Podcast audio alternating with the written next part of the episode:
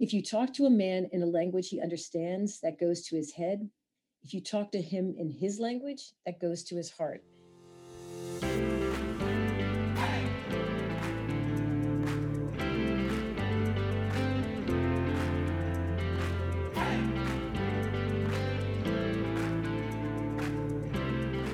So, Jane, we are one week away from being a wrap on the session unless they go in extended hours because they can't get a budget together. But we're likely one week out. We're recording this on April 23rd. They're set to wrap the legislative session April 30th. Jane, what is going on? Well, Tony, I'm going to start this off by giving credit to you and your fellow CIL director, Liz Howe, down in Orlando.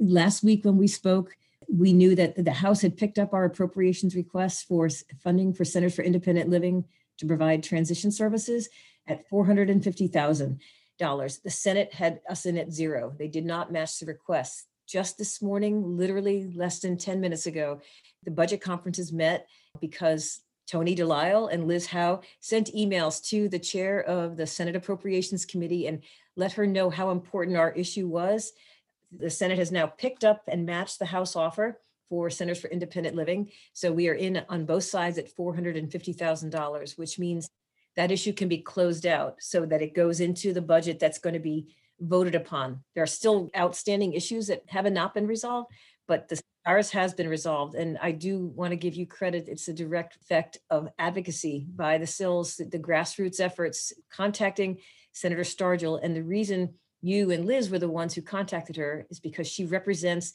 counties in your in yep. your catchment areas. Yep. So um, she knows that you serve constituents that can vote for her, and that is that's the, the key relationship that you have to recognize that that you need to go local. And we started this podcast series with that whole theme about the importance of being local, that matching a person to a person.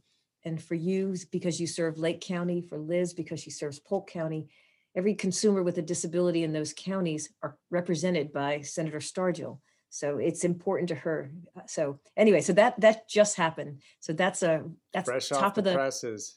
And I want to say that us uh, reaching out to her really was thank you for putting that on our radar. That that was somebody that we needed to contact. So that that was great. And and I love the the fact that when we do reach out to people, it's really honestly saying we do serve people in your area we do serve your constituents please let us know if you come across people that need our services and refer them to us. And this is what we do and this is how we can support your constituents.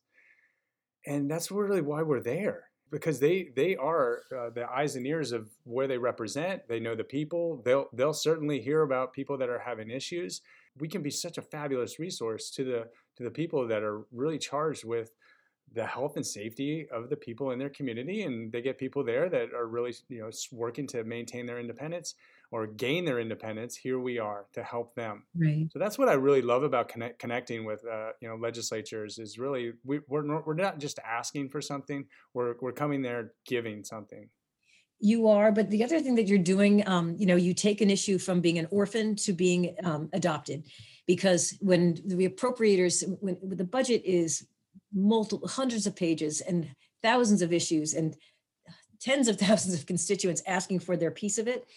So you can easily look at the budget as a series of line items that are just things that issues that they don't they don't understand half of the ones that are on the page but if they can connect an issue with people and with with value that they're delivering in their communities like you and liz were able to do with that email you know letting her know the return on investment the, the funding that she would provide back to people in her community then it's no longer just an issue a line item on a page. So you really do have to personalize the issues and that's that that's the value and the importance of advocacy just making sure that people can connect a request to individuals that will benefit from the services. So it's really otherwise we literally would have been just another line on the page. Sure sure. You gotta you gotta put eyeballs with the numbers and, and heart as well. So let me ask you this jane. So we, we got into the budget on both the house and now the senate side. Awesome. There's still some finagling and haggling i'm sure to be done what are what are some right now? Eh, are there still any threats that could take us out, or anything else out there that could be a stick in the wheel or complicate things? I'd imagine we're not necessarily out of the woods, even though we're on both versions of the budget. Yes, anything can happen between now and and when the budget gets printed. Um, we should feel very safe right now because both the House and the Senate have picked up our issues and support it. Yeah, this was a deal breaker, like hoop to get through, the box to check. Yeah, so this this is huge, but you know, I've actually seen things in the past where staff make a mistake and they they uh, accidentally leave something out, and it was just a like literally because the staff are working around the clock and they're tired. I doubt that will happen.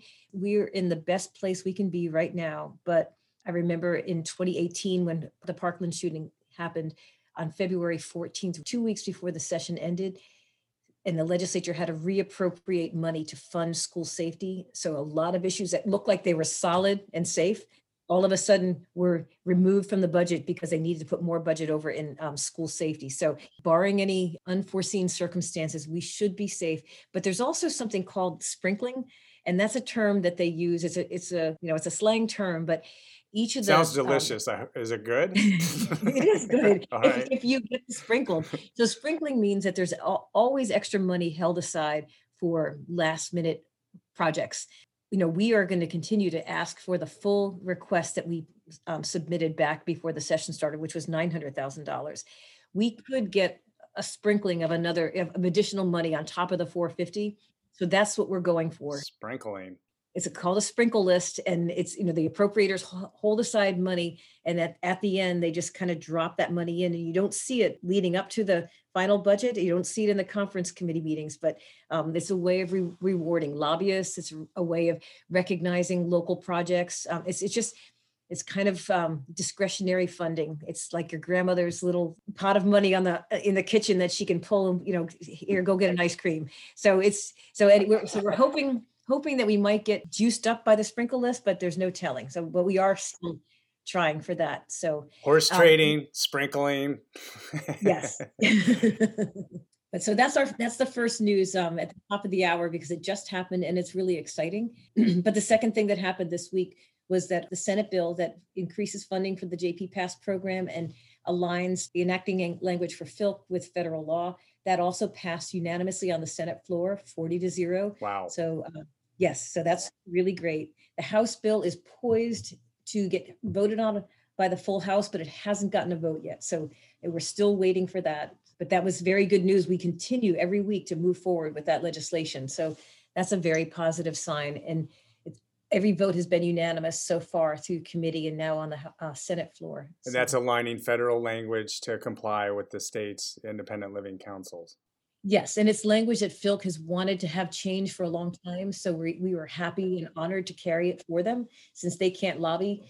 And then, of course, the JP Pass issue is critical for the future of the program. Yeah, absolutely. How's how is the JP Pass uh, side of this? You know, really looking. It looks good. What what happened was the revenue estimating conference came back two weeks ago and met to evaluate what the fiscal impact of the change. What we're asking for is to move from 50% of the delinquent sales tax collections to 75. And they estimated that the impact would be about $800,000 would not be going to the general revenue, but it would be going to the program. And no one seemed to hiccup with that. Um, it, it, it did not get referred to appropriations committee. So or it didn't actually it didn't get got referred to appropriations on the senate side and then ways and means on the house side. So again both both committees approved the, the vote or the bill unanimously which indicates that there is no heartburn about the $800000 it's not an appropriation per se because they're not putting money into the budget for the program. It just means that monies that might have come in and gone into general revenue from collections will not go to general revenue.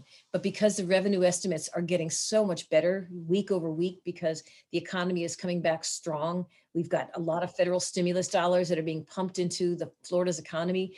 So there's no um, that sort of attitude of scarcity that we started the session off with has completely reversed. So it's almost like, wow, we've got a lot of money. How are we going to spend it all? Ah, so I guess a programming note.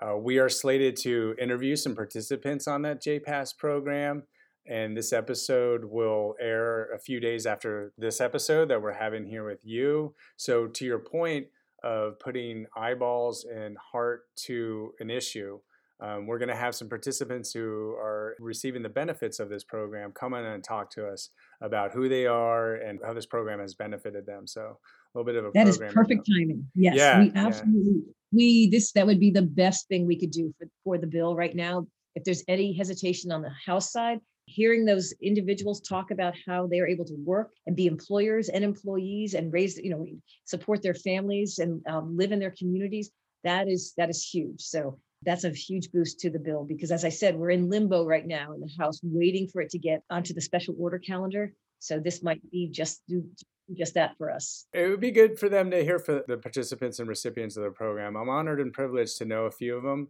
And, and I'm also was invited to speak to the group and wow what a just an amazing group of people that had just such incredible personal stories inspirational uh, life experiences still you're going through some challenges and really how they connect with each other to really bounce some of those challenges off one another learn from one another get some tips encouragement what a great group of people and i'm really happy that i've gotten to meet some of the people on there so i really look forward to the to having a conversation Yeah. with them Yeah, me too. Me too. And it really just shows you the value of that core CIL service, you know, peer support. Because, like you said, you know, because of the pandemic, we've now started doing about every, just about every month, we would have JP Pass, what we call social calls. And there's Zoom conversations with participants.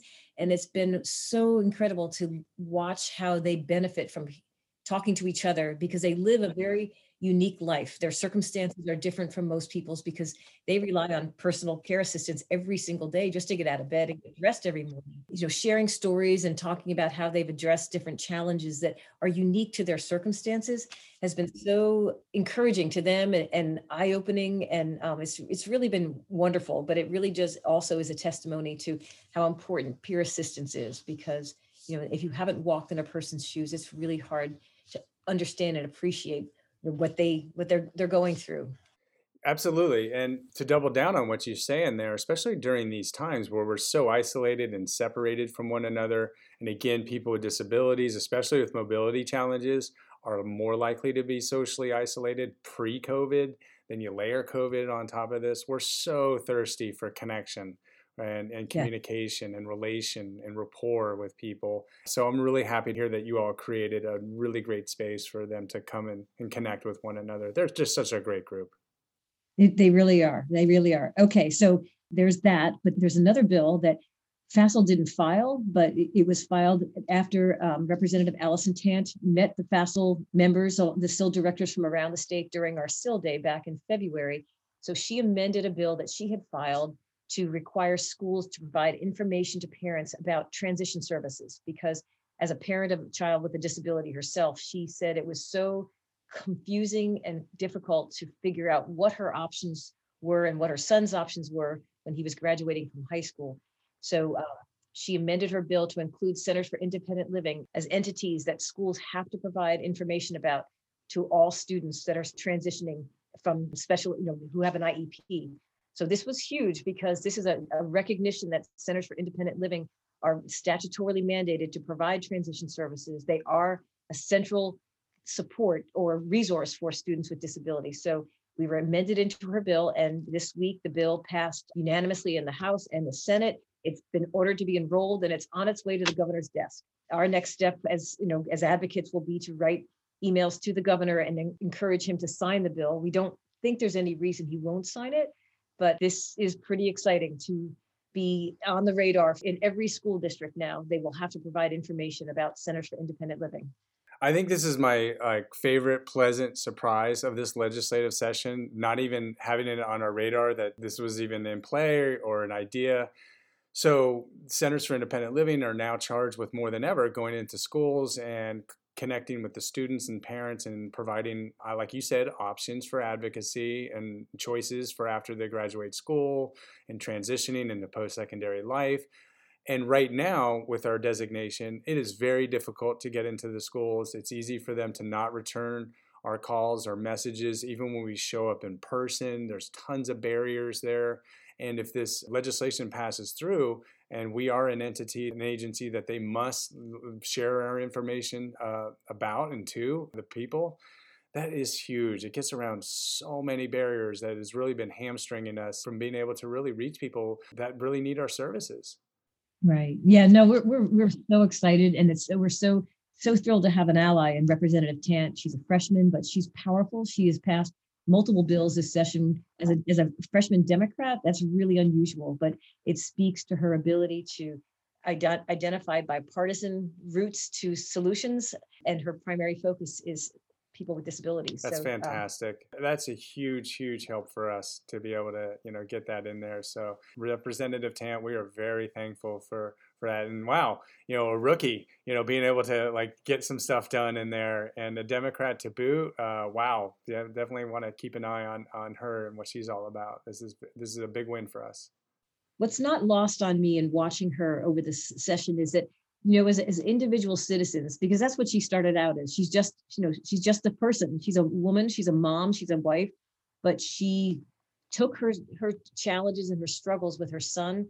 She wanted to make a difference for other parents so they wouldn't have to go through what she went through. She ran for the house she got elected and now she is making good on her promises. All of her focus is on making making things better for people with disabilities so, you know, any person listening to this podcast right now could be that person. Anyone can run for public office. So I think that, you know, that's it's such a wonderful thing to see someone take their personal experience and use it to make life better for others, you know, by com- becoming an elected official and working to, to pass legislation. It's certainly not self-serving on her part because she can't go back in time and make that that process better for her son but she wants to make sure the process is better for everyone who comes behind him. But again, she started out as just a mom. I, I love how you're pointing this out because one of the things in this podcast that we're going to really be pivoting towards is really trying to be uh, how can we be the best version of ourselves to be able to go and serve others. So if we're we're a better version of ourselves, we'll be even a better servant to others. And and it sounds like from her experiences, she's she's probably uh, has gone through a challenge has struggled perhaps a little bit, perhaps even suffered, has come out the other side stronger for it, and now sees herself in a position where she can help other people that are going through those similar circumstances to lift them up. And then all of a sudden, for me, a situation like that always helps me give clarity to why I had to go through a bad or quote unquote bad situation. And then I have a, a purpose that's greater than just me uh, after, you know, coming through that. So I really respect where she's coming from and and sounding like what she's all about. And and it is important to note that this is a bipartisan support for her efforts, as we've been saying with this unity through disability. Doesn't disability doesn't care what political affiliation you're associated with at all. Right. So would love to hear the momentum that are going on in bipartisanship and disability. Again, if we're going to bring a you know a society together that's tearing itself apart and tribalistic get in your own group kind of ways this is a group everyone's in. So let it be a yes. space that we can really come together and see that we have more in common than we do different and and to see you know this play out in the legislative process it certainly gives me hope because i feel like politics are almost like the last space that we can actually find places to come together and be united. So it certainly gives me a bit of uh, hope and inspiration that uh, we're onto something here Yes, we are. And now I think you know it's it's a it's a single it's one lane on a multi-lane highway because there are politicians who are using their positions to to push ideological issues and um, you know sort of red meat to their base issues and which are divisive and they do the exact opposite of what you just described they don't they're not unifying they're more dividing and um, and sort of staking out your your position so i think that uh, you know as disability advocates we do have an opportunity to bring people together and they're hungry for that because so many of the other issues don't do that at all. And they they force people to get defensive and take sides. So i love i love being in this lane and and seeing the, the satisfaction that people derive by being in this lane with us. People that we didn't know before like our the sponsor of our house bill representative Persons-Mulicka she is so thrilled to be sponsoring our bill because she's gotten so much positive feedback from people about what it does for people who want to work, who have significant disabilities but need assistance. She continues to pick up co sponsors at every committee stop because the bill does such positive things. So it's, um, yes, I completely agree. Unity through disability is that's that is the mantra. All right. Speaking of mantras, do you have a quote for us uh, for this week? Yes, and it kind of pulls together the little the strands of things we were we've just been talking about. It's Nelson Mandela, one of my favorite people. I loved his book, The Road to Freedom, but says, if you talk to a man in a language he understands that goes to his head, If you talk to him in his language, that goes to his heart. And I think that, you know, what we've found is that by helping people understand our issues so that they they put a person and a face to the issue, then we've gotten we've won over their heart. And so it's not just an intellectual understanding of what we're trying to do but it's a heartfelt commitment to join our efforts to make life better for people. Can you do one more time on the quote? Sure. If you talk to a man in a language he understands that goes to his head. If you talk to him in his language that goes to his heart. Wow. That quote definitely harkens just how yes, it's important to celebrate the uniqueness of all of us uh, and how we're each special. But at the same time, we're so similar to one another. I feel like all of us want to be loved. All of us want to be understood. All of us experience fear. All of us experience anxiety or stress, want to be accepted by other people. Those of us that are parents want the best for our kids, generally, most of us and and so like these are the biggies in life. And these really i find to be something that i think we hopefully all can find that in our hearts are there. And we can really create the space for uh, allowing one another into our hearts. But i think we need to let our guards down a little bit be vulnerable face a little bit of that fear that all of us have and and I really enjoy that quote. We got to get beyond the mind and and to the heart. And I feel like that is kind of really the crutch of the solution to a lot of these problems that can get us out of the divisiveness, the squabbling, the going back and forth. That seems so mind. That seems so ego. Right. For me, it seems to me that if we can put down that illusion of the mind and the ego and, and get through that abyss, that we can find the heart in one another and connect on that where we, we all want these things. Even if it's the people we despise or, or who seem to want to offend us or etc they too want love. They too want you know they are too scared. They are too you know wanting to be accepted or understood. Everybody is in that space. Right and and i think it's just that truth is so important in advocacy too because um, you have to personalize your issues to, to get people to really embrace them and, and support them wholeheartedly. And i mean that term literally like wholeheartedly. You can't it can't be hmm. an intellectual acknowledgement of yes this looks like a good idea. I think i'll do it. But then if push comes to shove or if you know we get it into a, a situation where someone's challenging it i can walk away from it because it's just an intellectual mm. sort of acknowledgement.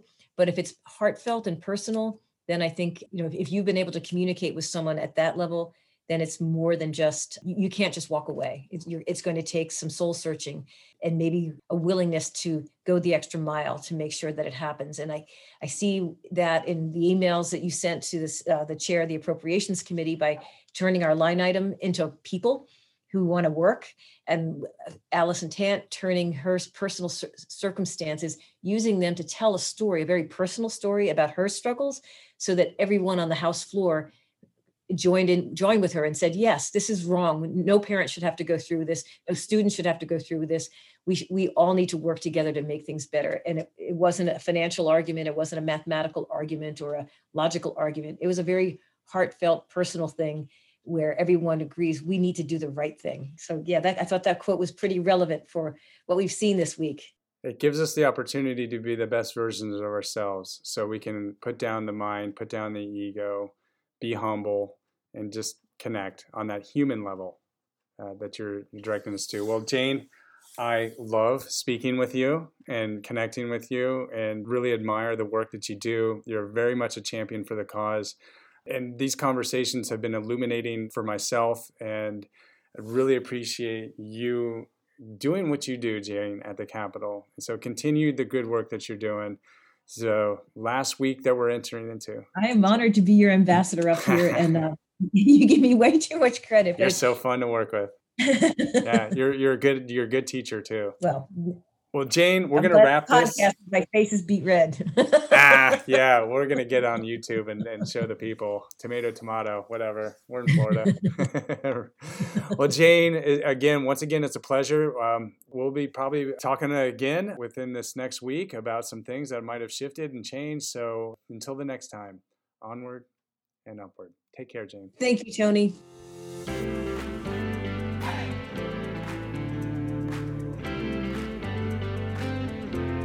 Thanks for listening to the Independent Life podcast brought to you by the Center for Independent Living of North Central Florida. If you like what you hear, please rate, review, and subscribe. And if you know anyone who might benefit from listening, share this podcast and invite them to subscribe too.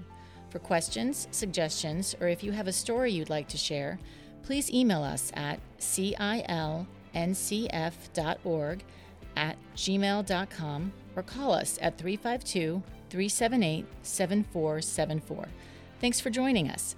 Until next time, support, advocate, and empower each other to live the independent life.